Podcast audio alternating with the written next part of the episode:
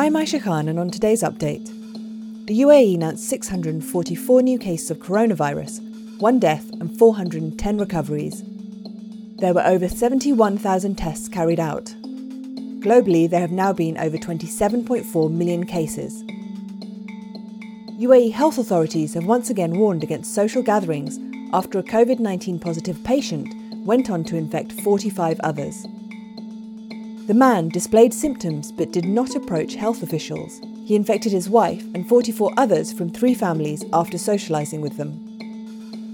Iraq recorded one of its highest daily tallies of the coronavirus on Tuesday as the country opened its borders, hotels, and restaurants.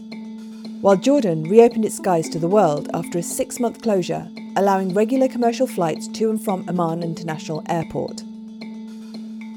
The company AstraZeneca has said it has paused global trials, including large late stage trials of its experimental coronavirus vaccine, because of an unexplained illness in one of the participants.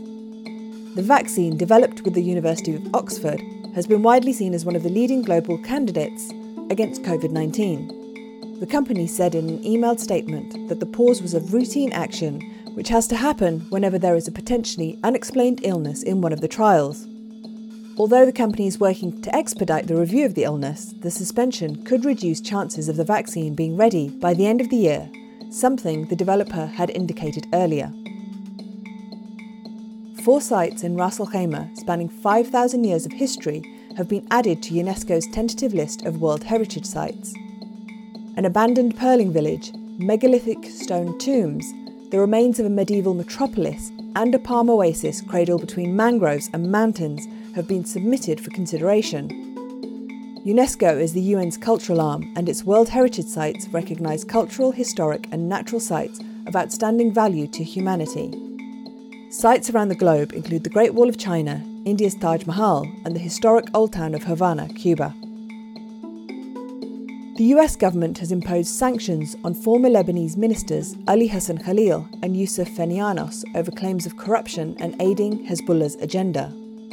The sanctions announced by the Treasury Department against Mr. Fenianos, a former transport minister, and Mr. Khalil, a former Minister of Finance, come under the Counter Terrorism Authority, US officials urge that both men be excluded from the new Lebanese government being formed to replace that of former Prime Minister Hassan Diab, who resigned after the Beirut port explosion on August the 4th.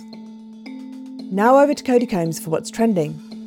Hello, Aisha. Trending this morning is Bollywood actor Rhea Chakraborty. The Narcotics Control Board of India arrested the actor on charges of drug procurement and consumption the arrest was made in connection to the ongoing fallout and speculation surrounding the death of Sushant Singh Rajput. Many on Twitter coming to the entertainer's defense with the hashtag Justice for Rhea trending. Also trending this morning, the hashtag Apple event.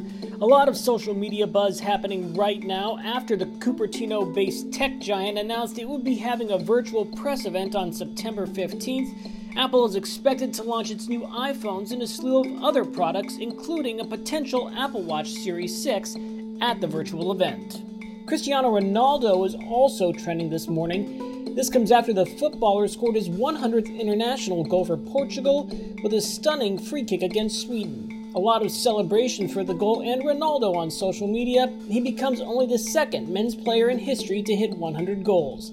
That's a look at what's trending. Aisha? That's it for today's update. For more audio content or to subscribe to the update, head to the podcast section of thenational.ae.